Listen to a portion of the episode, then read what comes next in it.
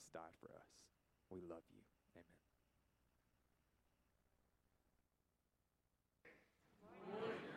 How's everyone doing on this beautiful August morning? Fantastic. It's so great uh, to be here with you all. See all your smiling faces. Unfortunately, um, I don't have any adult clothes, so I just had to wear what I had. You're just lucky I didn't wear shorts and uh, tank top, so I at least tried to dress it up a little bit. Uh, it's so great to be here with my good brother, uh, Pastor Thomas.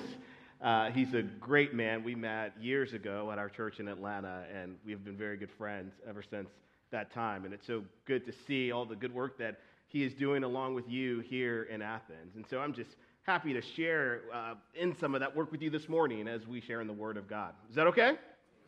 All right, let us pray just for a second. God, we thank you, Lord, for this opportunity to share your Word. God, we pray, Lord, that you would speak to us, speak through us. Let us hear your voice clearly. God, prepare our hearts that we might hear a word from you, that when we leave this place, God, we won't leave the same way that we came in. We just thank you and praise you in the name of Jesus, we pray. Amen.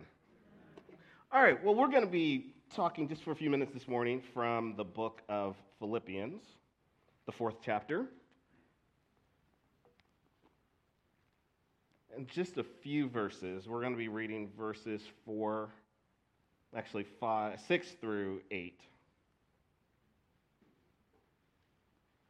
And reads Do not be anxious about anything, but in every situation, by prayer and petition, with thanksgiving, present your requests to God. And the peace of God, which transcends all understanding, will guard your hearts and your minds in Christ Jesus. Uh, the topic of our talk this morning is stranglehold. Stranglehold, why your mind won't let you breathe. So, we're talking about worry or anxiety. The reality is that we all worry. We worry about all types of things. We worry about money. We worry whether we're going to have enough money to pay our bills, whether we're going to have enough money to pay tuition. We worry about whether we're going to have enough money to retire when we get older. We worry about all types of things relating to money. We worry about acceptance. Are people going to accept us? When I, when I show up on the first day of class, will people accept me? Will people like me? Will people know who I am? Will people talk to me? Will I have any friends? We worry about love. Will I find Mr. Right or Mrs. Right? We worry about whether our relationship is going to go the way we want it to go. We worry about safety.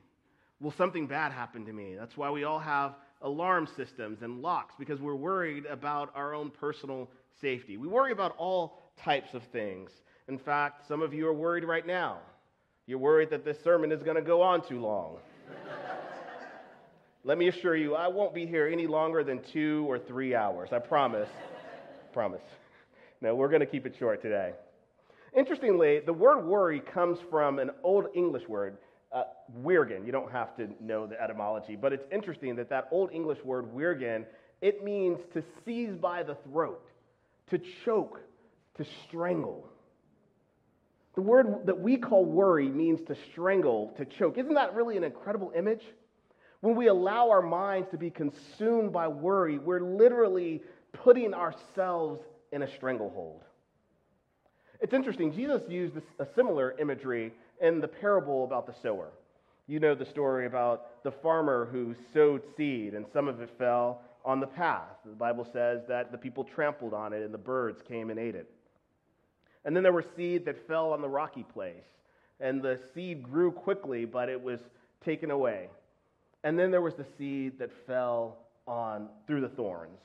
And the Bible says that it grew up, but it was choked out. Jesus said that you're choked by life's worries. That there's something about worry that strangles our possibilities.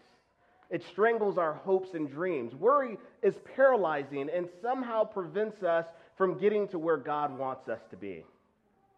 Because we end up investing too much emotional energy in things that really don't even matter.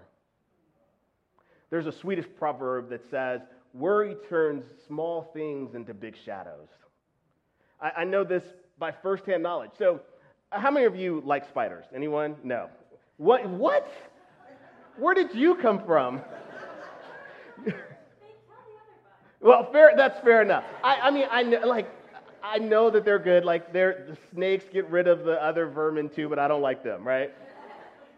So I hate, I hate spiders. I hate spiders. I mean, like, the worst thing, the only thing worse than seeing a spider is after you see it, not being able to find it anymore, right? I mean, it's the worst thing. So, about a month ago, we were driving home from church, and I, we're driving down the street, and I look out the window, and there's this spider. I swear, it was about this big on my windshield. I mean, maybe it was that big, but it was, still it was, it was, and it wasn't like one that I'd seen before. It was like ugly and hairy, and I, just, I was just totally grossed out and scared. But so we're driving, and then about 10 minutes later, I look, and it's still on the window. And so, it's, of course, it's on the outside, but like I can't get out the car with that spider still on the window, right? And so I started trying to drive faster and swerve, and he, he was resilient. He would not go anywhere. So finally, like he crawled up on the roof of the car, and I was like, now what I'm gonna do? Because I mean, if he's like on the roof of the car when I get out, he's gonna jump on me and attack me. And, and, and so I was, I was just so worried. I was so paralyzed. And we get to a restaurant, and because it was on my side, I, I, wasn't going to get out of the car until we found that spider. And I made my daughter get out the car so that she could identify the spider. And then I got out and I got it off the car. But I, I, I wasn't going to get out until we could find that spider because I was so worried about what could happen that I was paralyzed. I, I couldn't even move, I couldn't even get out of the car. And that's what worry does to us. So let's talk about worry. What, what is worry? This is my definition worry is an unwarranted concern about what could happen. It's an unwarranted concern about what could happen. It's unwarranted. That means there's no good reason for it, there's no justification for it. You shouldn't be worried about whatever it is that you're concerned about. Th- think about the term unwarranted. We know that police, when they uh, investigate a crime, they get a warrant, right? In order to get a warrant, they have to prove to a judge that it is more likely than not that a crime was committed. So they gather evidence and they talk to witnesses, and then they can get a warrant to go get, you know, to search somebody's house. And so if they don't have evidence, then they can't get a warrant. And, and our worry is unwarranted when we don't have evidence that supports the worry that we're feeling, right? It, it, it, there's no reason to believe what we believe about what could or potentially happen in our lives. So, next time you're worried about something, just ask yourself what's your evidence? Why, why do I feel this way about this test? Why am I worried about this test? Is there any evidence that I should be worried? Why am I worried about my relationship? Do I have any evidence that supports my, the worry that I'm feeling?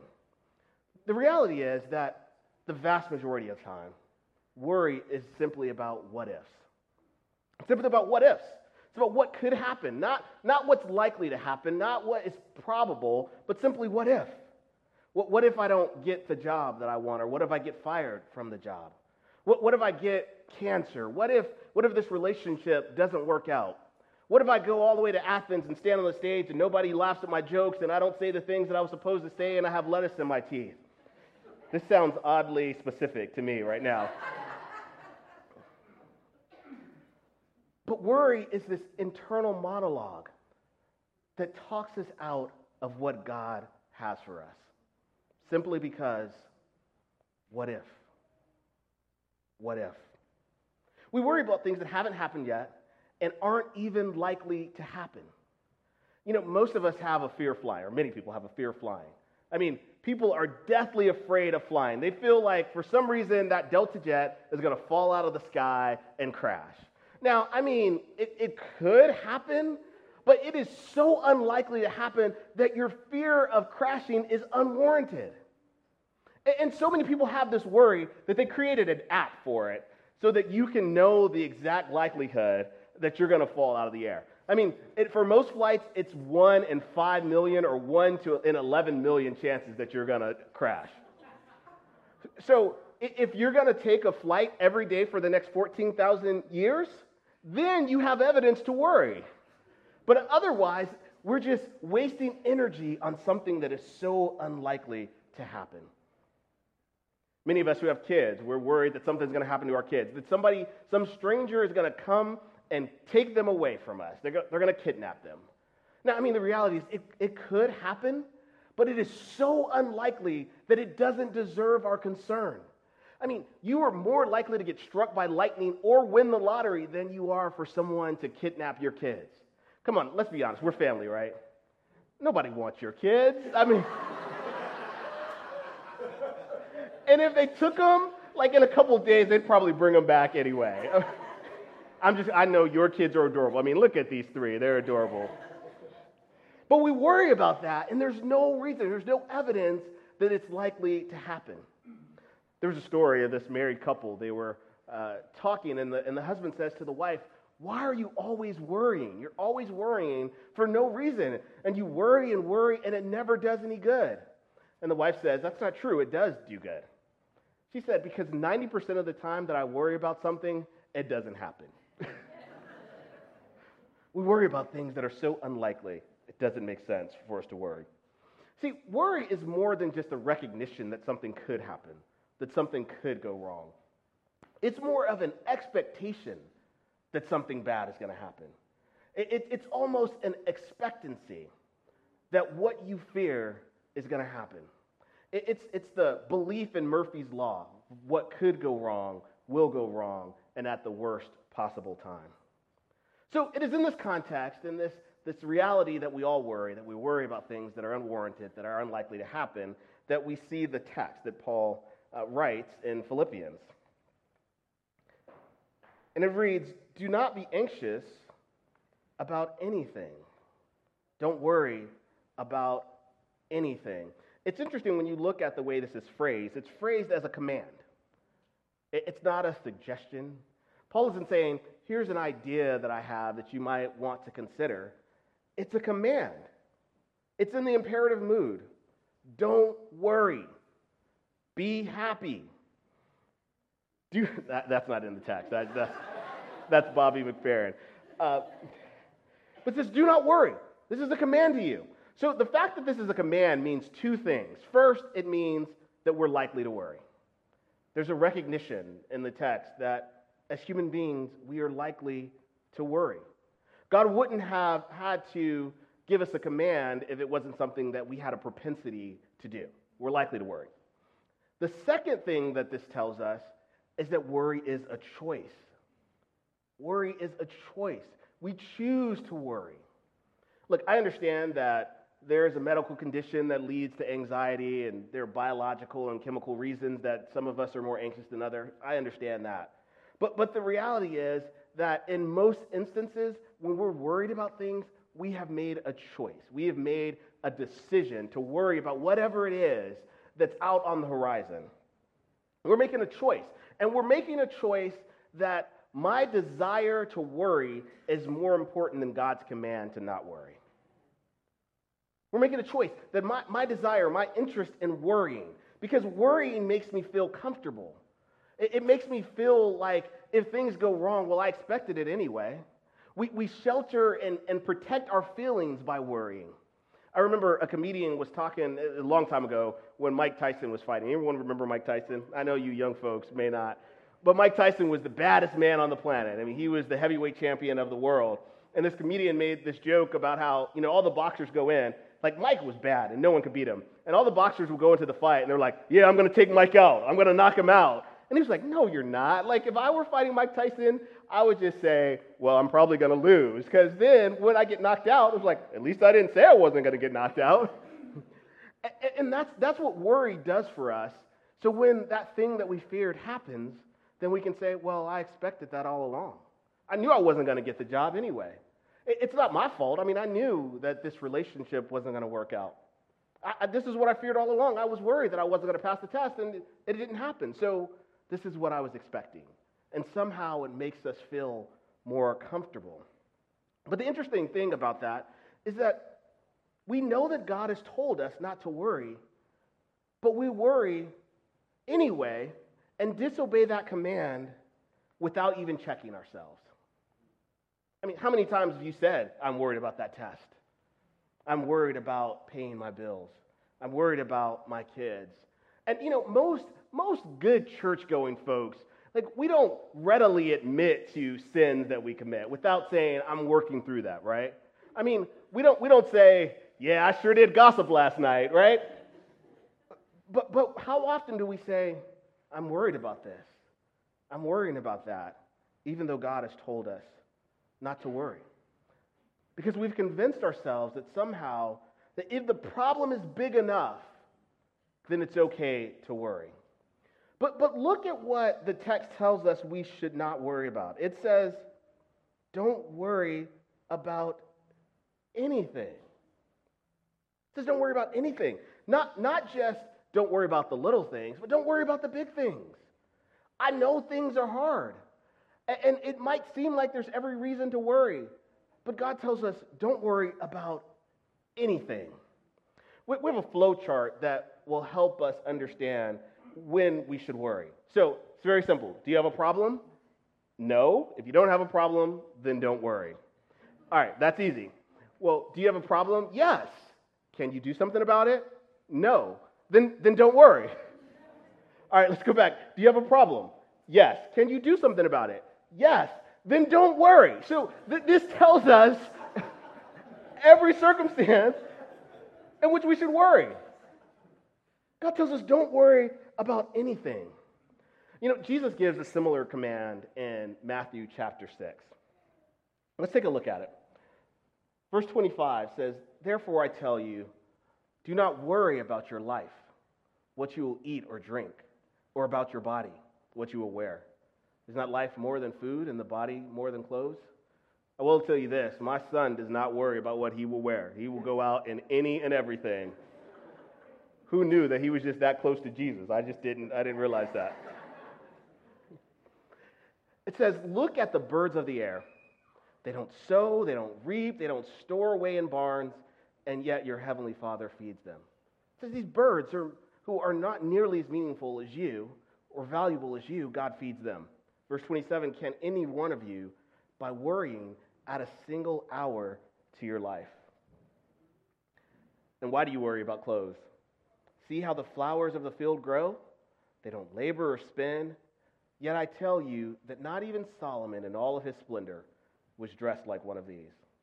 If that is how God clothes the grass of the field, which is here today, tomorrow is thrown into the fire, will he not much more clothe you, you of little faith? So don't worry saying, What shall we eat, or what shall we drink, or what shall we wear? For the pagans run after all these things, and your heavenly Father knows that you need them. But seek first his kingdom, we know this verse very well, and his righteousness, and all these things will be given to you as well. Therefore, do not worry about tomorrow, for tomorrow will worry about itself.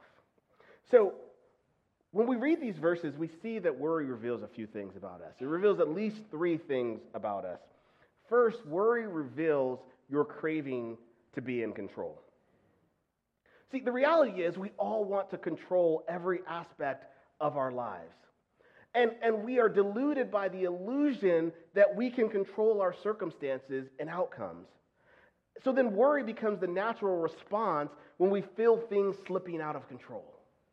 Right? You want to control your relationship, and it's not going the way that you anticipated. And so you try to manipulate your circumstances, but it's not working. And so you begin to worry that it's going to fall apart. See, we don't worry when we have everything under control, or at least when we feel like we have everything under control. When I have money in my bank account and I can pay all my bills and buy food for my kids, I have nothing to worry about. But it's whenever I feel like I don't know where the money's going to come from to supply my needs, that's when I begin to worry. Can, can I be honest with you? The reality is that you don't control anything. We feel like we control, but life constantly reminds us that at the end of the day, we don't control anything. And it's that tension between our desire to control and the reality that we cannot control anything that creates the anxiety. Look at what Jesus says in verse 27. He says, by worrying, can any of you even add a single hour to your life? Jesus says that, that your worry doesn't even produce the results that you want. In fact, worry often leads to the negative consequences that you fear the most. I mean, from a physical perspective, the more you worry, you, it leads to high blood pressure. It leads to all kinds of ailments. It leads to loss of appetite. That might not be all that bad for me. I probably could lose a little bit of my appetite. But, but we worry trying to control things, and worry doesn't control the outcomes that we're trying to manipulate. And so we spend all this time worrying, and all we get is what we worried about in the first place. So worry reveals that our craving for control. Second thing that worry reveals is the fragility of your faith. Fragility. It's fragile. It's weak. It's just, it's, it's, uh, I just tried to find two F's. Sorry, I used the word fragility. The fragility of your faith. Look at verse 30. It says, If God clothes the grass of the field, which is here today and tomorrow is thrown into the fire, will he not much more clothe you, you of little faith? See, the reality is that we worry about all of these things because we don't have enough faith. Worry is not an emotional issue, it's not even a physical issue. At the end of the day, worry is a faith issue, it's a spiritual issue. Our propensity to worry or to not worry indicates how much or how little faith we have in God. See, when we worry, we're saying one of two things to God. We're either saying, God, I don't believe you want what's best for me, or we're saying, I don't believe you can do what's best for me. When we worry about our outcomes, we're saying either of those two things. Either I don't believe, God, that you want what's best for me, or if you do want what's best, I don't believe you can do what's best for me. That's it. When we worry, it says much more about our beliefs than it does about our circumstances. It's an indication that at some moment, at some area in our life, we don't fully trust God. Because when you think about it, when we fully trust God, if we really trust God, whatever that is, the outcome doesn't matter. Because we know that at the end of the day, God has it in his hands, that he wants what's best for us, and that whatever he wants, he can do. So we worry that the outcome is somehow outside of God's control. But when we build up our faith, we know that God is in control and He loves us and He wants what's best for you. There's an old song, an old congregational song that says, We've come this far by faith. Leaning on the Lord, trusting in His holy word, He's never failed us yet. You know, I think many of us have to go back and remember where we came from and who brought us from where we came. You know, so, some of you came from humble circumstances and God brought you all the way to Athens to the University of Georgia. Some of you on a full ride, you don't even have to pay. If God took you from where you were and brought you to where you are now, why do we have any reason to worry?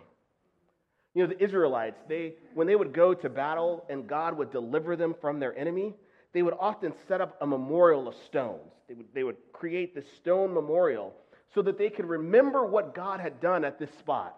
So whenever they came back to the memorial, they saw the memorial and remembered what God had done before, and that gave them courage and confidence to go and fight the next battle.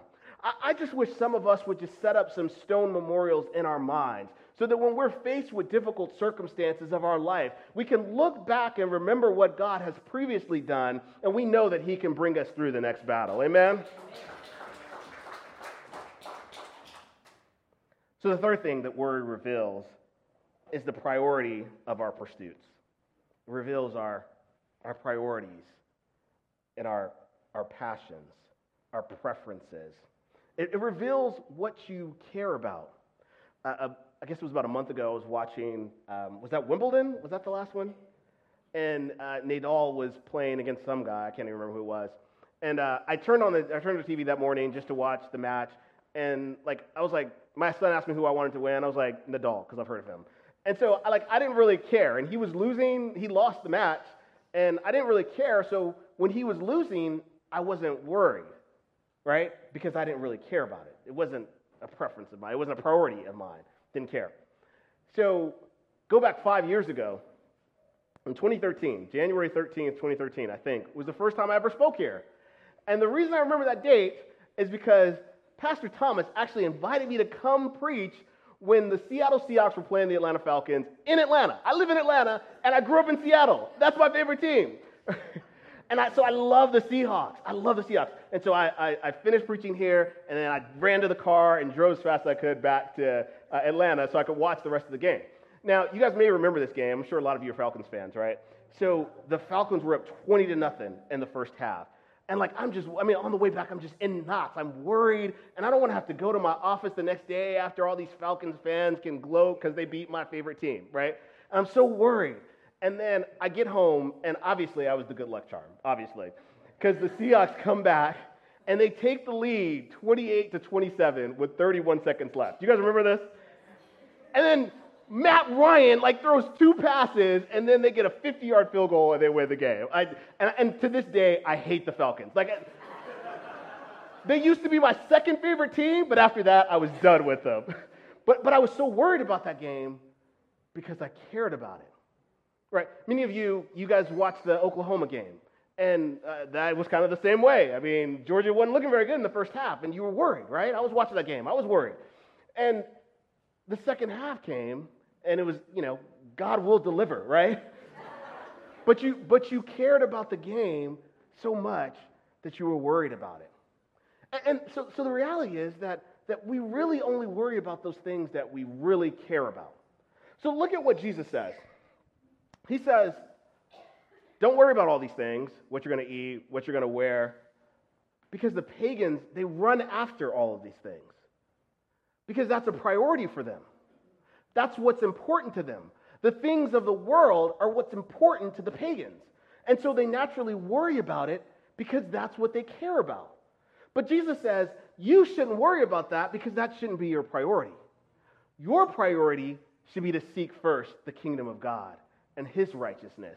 When that becomes our worry, our, our, our, focus, our priority, then we don't worry about all of these other things. We don't worry about what we're going to eat, what we're going to wear, where we're going to live. We don't worry about money. We don't worry about acceptance. We don't worry about what people are going to think about us. We don't worry about our safety because all we're focused on is the kingdom of God and his righteousness.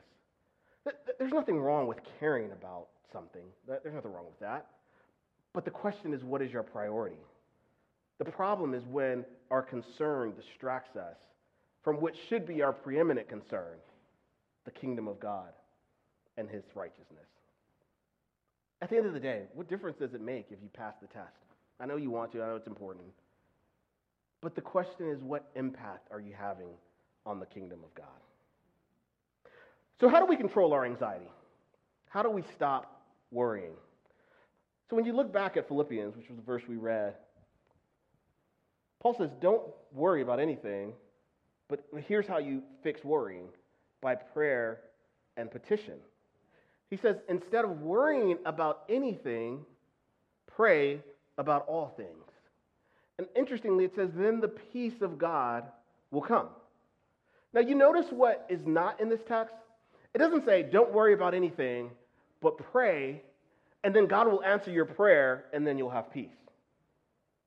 It, it doesn't say pray and then God will give you what you were worried about and then you, you'll have peace. It just says pray and then the peace will come. There, there's something about praying the right way that brings peace. See, peace isn't in the prayer answered, peace is in the proper asking. Because there's something about praying the right way that brings peace automatically. Because when, when we really pray to God in, with the right spirit, what we're essentially saying is, God, I can't handle this. I've come to the recogni- recognition that I don't have control. And so I need you. I, I need you. It's, it's surrendering our problems to God, it's taking the weight off of our shoulders and giving it to God. Have you ever had a project, either in school or work, and you were just stressed out because maybe you have too much to do or you didn't know how to get it done, and then a coworker or one of your classmates says, I'll do that part of the project. And even before they get it done, a weight is just lifted, right? Because it's, it's in a, a recognition that God actually has the problem in his hands that brings the peace. It's saying, God, here, you handle it, you figure it out because I can't do this on my own. Paul says, Don't worry, but release your problems to God. It doesn't mean to pretend that the problem doesn't exist. It just means to believe what's true about God. You remember when David went to fight against Goliath, right? And all the other Israelites said, He's too big, and he's a warrior, and he'll destroy us all. And David said, Let me take a look at this uncircumcised Philistine. Yeah, he's big, he's a mighty warrior, but my God is able to deliver us. Because God, David put Goliath on the scale and he put God on the scale, and he realized that once you compare God to your problems, your problems don't even uh, amount to anything in comparison. I dare you to begin comparing your problems and your worries to the power of God. We sing the song, Our God is greater, our God is stronger, our God is higher than anything. That means he's also higher than your problems and your worries. If you would just put God on the scale and compare him to your worries, there's no comparison whatsoever. So we just pray, we pray not only um, just saying words to God, but we make petitions to God. The word petition in the Greek, it means a request made with urgency in recognition of a presumed need. It's a prayer that recognizes our urgent need for God. It's a posture that acknowledges our inability to control anything. You know, when I don't know what else to pray, all I say is, God, I need you. I don't even know what the fix to my problems looks like, but I know that you know, and I'm putting my trust in you. We also pray with thanksgiving, Paul says. There's something transformational about a thankful prayer. Because when you begin to thank God for all that He's done, all of your problems, your challenges, your circumstances become insignificant in comparison. You were worried about paying tuition, and then you begin to think about how God has fed you every day, even though you didn't have money. You begin to think about how God has restored relationships that you thought were irretrievably broken. And even in the midst of praying, you forget about the thing that you were worried about because you have a thankful and grateful heart. When, we begin to thank God, a joy rises in our spirit. My purpose when I started praying was to ask God for something. But when I began to think about the goodness of Jesus and all that he's done for me, something just happens to me. And that peace of God begins to overcome. And there's nothing that I worry about any longer. So the peace transcends, the Bible says, all your understanding. That's an interesting concept. That means that a peace comes that just doesn't make any sense. It's not explainable. Even if you try to explain it to your friends, particularly those who aren't believers, they won't even understand how, when you're faced with the challenges you're faced with, you still have peace in the middle of it. It's really an irrational peace. It's like the peace that the Hebrew boys had. You remember when Shadrach, Meshach, and Abednego was they were about to be placed in the fiery furnace. And the, the king Nebuchadnezzar said, You have to bow down to me, or we're going to throw you into the fire. And not just any fire, but this fire is seven times hotter than it's ever been before. And they said, You know what? We believe that God is able to deliver us. So we're not worried about anything that you can do to us. But I think what was more powerful is they said, Even if God doesn't deliver us, we're still not worried about it. We're still not going to bow down because we know that whatever the outcome is, it's for God's glory. And that's the attitude that we have to have. It doesn't matter what the outcome is. I might have a desired outcome, but I put my trust and faith in God that no matter what the outcome is, I know that God gets the glory. One of my favorite stories is the story about this man who uh, turned 100 years old. And on his 100th birthday, a reporter came to interview him. And he asked him, What is the key to long life and longevity? And this man who had just turned 100 years old, he looked up and thought about it and he said, When it rains, I let it. When it rains, I let it. There are some things that I just can't control. And I don't get tied up in knots by those things. I just let them happen. Similar concept is in the serenity prayer. Grant me the serenity to accept the things I can't, to give me the strength to change the things I can change, the what is it? wisdom, yes, the serenity to accept the things that can change, the strength to change the things I can, and the, the wisdom to know the difference, right? It's that idea of this peace to accept those things that I can't change. And we saw that flow chart. Why should I worry about something that I can't do anything about? And why should I worry about something that I know God can do something about? The key to overcoming anxiety, to stop worrying, is to realize that there is a strong and good king on the throne. And to recognize that you're not that king. And when we get to that place, we can pray with thanksgiving without worrying about the outcome. That's when the peace of God will overcome us. Let us pray. God, we thank you, Lord, for your word. We thank you for your peace. God, we thank you that you hear our cries, that you are a good father, that you know the problems that ail us. And so, God, we pray, Lord, that you would help us to overcome our anxiety, to overcome our worry, to put everything in your hands. God, we don't know all the answers. We don't know all the outcomes, but, but what we do know is that we trust you. We just thank you and praise you in Jesus' name. Amen.